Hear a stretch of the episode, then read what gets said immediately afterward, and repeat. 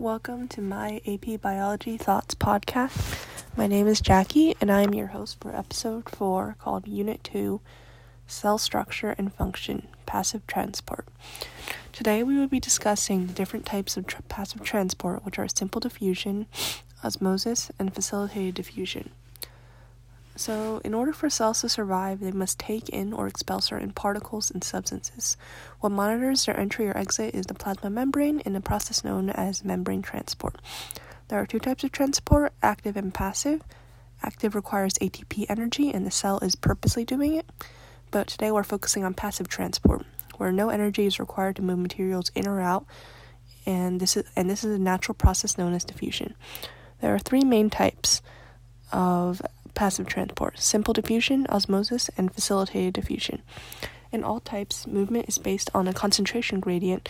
The substances are moving from areas of high concentration to low, whether this is in or out of the cell, and they are seeking equilibrium or a balance in concentration.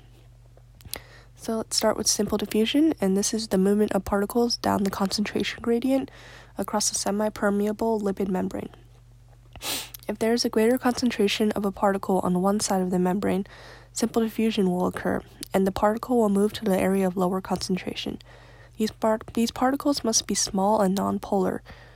Well, they are often small and nonpolar, as only these types of particles can make their way through the lipid membrane. For examples, for example, CO2 and O2 um, are two particles that undergo simple diffusion.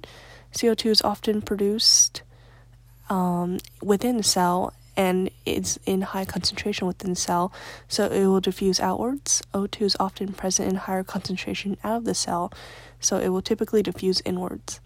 So, a useful analogy would be to think of the smell of cooking wafting around the house. When you cook, the food molecules are highly concentrated in the air above the stove, so the smell is strongest there. However, the food molecules will soon diffuse throughout the house into areas of lower concentration, which is why you can smell the food in, even in a different room. So, the second type of passive transport is osmosis, which is a type of simple diffusion except with water with water as a specific particle diffusing. Specifically, the movement of wa- it is the movement of water molecules down the concentration gradient across the semi-permeable lipid membrane.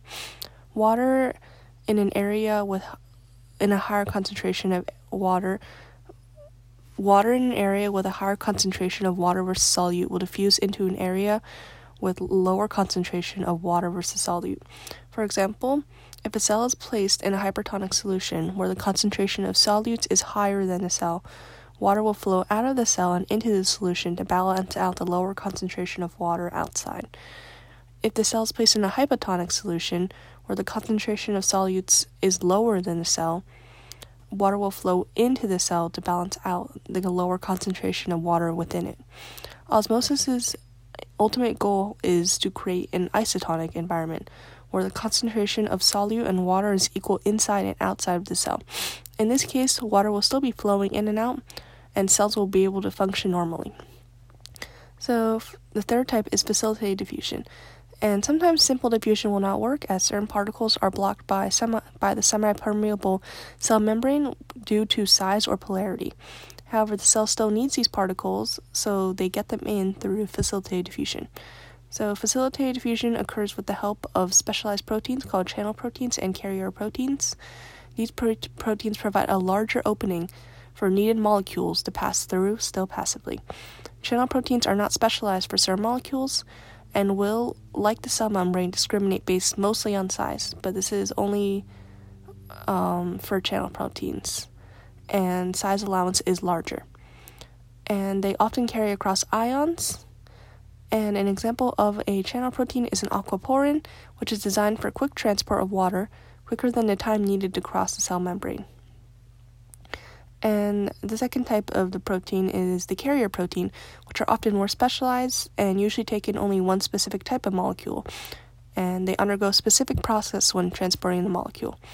The carrier channel will mold itself to the shape of the particle before guiding it into or out of the cell. And this is why it is so selective, as different molecules have different distinct shapes that specialized carrier proteins may not accept. An example of a molecule transported by carrier proteins is glucose. Glucose is a large polar molecule that cannot undergo simple diffusion, so it must specifically move into the cell by a carrier protein. So, passive transport and its three types are very important for many reasons. Most significantly, significantly, they bring in particles and molecules vital to the survival of the cell, such as water and sugars. And passive transport also works in tandem with active transport. Cells cannot wastefully expend ATP on bringing in every type of molecule. Passive transport combats this by allowing many important molecules to pass through naturally without extra energy use. This saved energy can be used to perform many other cell functions. And passive transport also maintains homeostasis for the cell by adhering to the concentration gradient. When particles diffuse from high concentration to low concentration, they are helping to maintain balance so that the cell is not overwhelmed by too much or too little of something.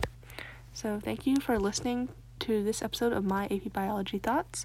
For more student run podcasts and digital content, make sure you visit www.hvspn.com. See you next time.